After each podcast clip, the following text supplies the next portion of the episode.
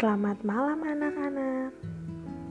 Selamat bergabung dalam siaran dongeng sebelum tidur. Sebelum mendengarkan dongeng, Ibu mau tanya, apakah anak-anak sudah gosok gigi? Wah, hebat, sudah gosok gigi. Bagi yang belum, jangan lupa untuk gosok gigi ya. Nah, sekarang waktunya kita untuk dongeng sebelum tidur.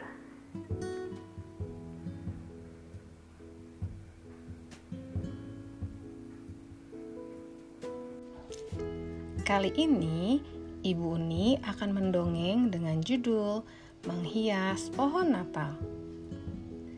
Hore! Sebentar lagi Natal akan tiba. Natal adalah hari yang paling ditunggu-tunggu sepanjang tahun. Ada makanan yang enak-enak, ada hadiah, musik, dan lagu Natal sepanjang hari. Dan pastinya pohon Natal dan dekorasi yang meriah.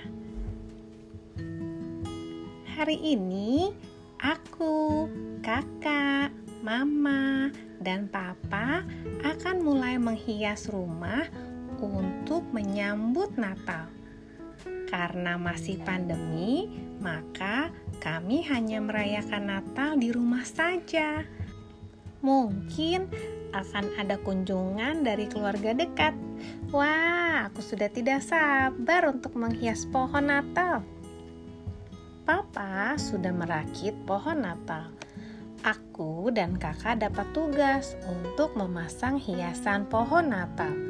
Ada bola-bola Natal, ada gantungan berbentuk kepingan salju, ada yang berbentuk permen tongkat kesukaanku, dan masih banyak lagi.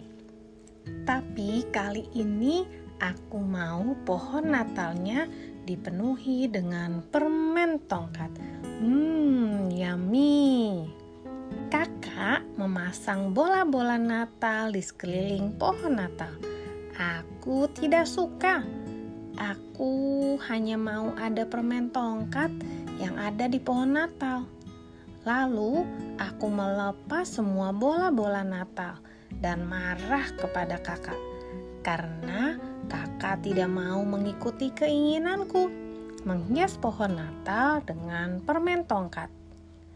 Ketika aku melepas bola-bola Natal sambil marah-marah, aku tidak sadar bahwa bajuku tersangkut di pohon Natal sehingga aku terjatuh dan pohon Natalnya pun roboh. Uh, sakit. Papa dan Mama menasihati aku bahwa aku tidak boleh memaksakan kehendak. Apalagi tadi Papa sudah bilang bahwa aku dan kakak harus bekerja sama menghias pohon Natalnya. Aku menyesal karena memaksakan kehendak. Aku sudah merusak pohon Natal dan membuat kakak bersedih. Anak-anak, dari cerita yang kita dengar, kita belajar bahwa kita tidak boleh memaksakan kehendak kita kita harus belajar untuk bekerja sama dan saling menghargai pendapat orang lain. Sekian dongeng sebelum tidur untuk malam ini. Sampai bertemu di dongeng berikutnya. Sebelum tidur, jangan lupa berdoa dulu ya. Selamat tidur, selamat beristirahat. Tuhan Yesus memberkati.